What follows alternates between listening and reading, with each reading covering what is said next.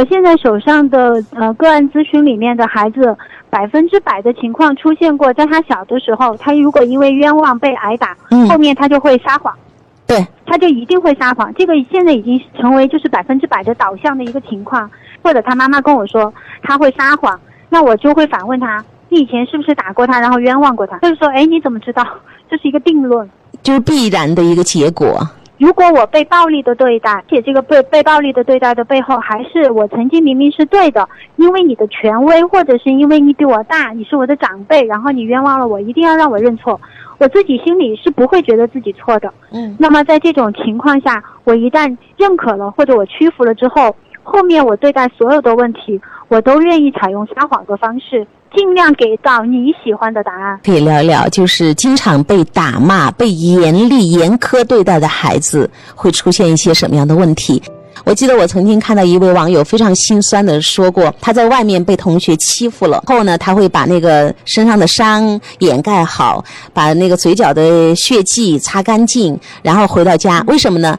因为他被欺负了、被打了，回家还要被他爸妈再打一顿。因为觉得他没出息嘛，或者是就说你为什么呃不打别人要打你，你肯定不对。当时看到这些个，我觉得真的很心酸，在他们的成长经历当中，一辈子都忘不了。是特别酸楚的一件事情，就是本来应该是我最温馨的港湾的地方，最后变成了我的一个最想逃离的地方，嗯噩梦一般的地方。这个就是我我们现在呃有一个数据的统计来表达，就是双向情感障碍，也就是在青少年期间会比较容易形成青少年呃抑郁或者是青少年的躁郁症这样子的一个数据的情况是，在他童年的时候，也就是说他在十岁以前。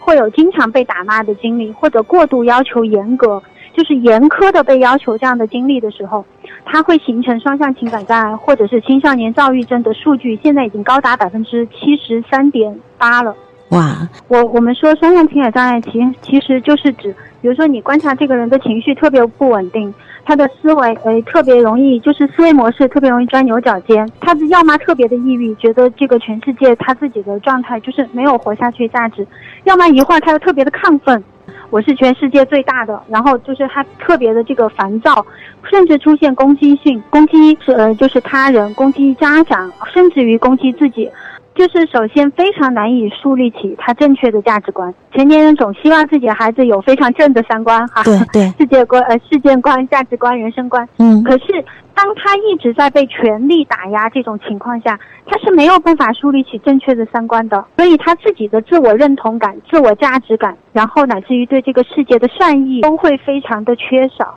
他觉得这个人生过得好苦。我们说，经常被打骂的孩子被严苛就绝望。你刚才说躁郁症，一会儿亢奋，一会儿抑郁。你像这样的人生活着，真的他觉得那个意义不大。价值观，我的家，我最亲爱的不是港湾，爸爸妈妈也不是我最爱我的人，他们看不起我，他们欺负我。所以父母的跟孩子的关系，就是孩子跟世界的关系。呃，我要与世界为敌，世界跟我为敌，呃就都会出问题，武力或者是被无力。被虐或者是虐别人是。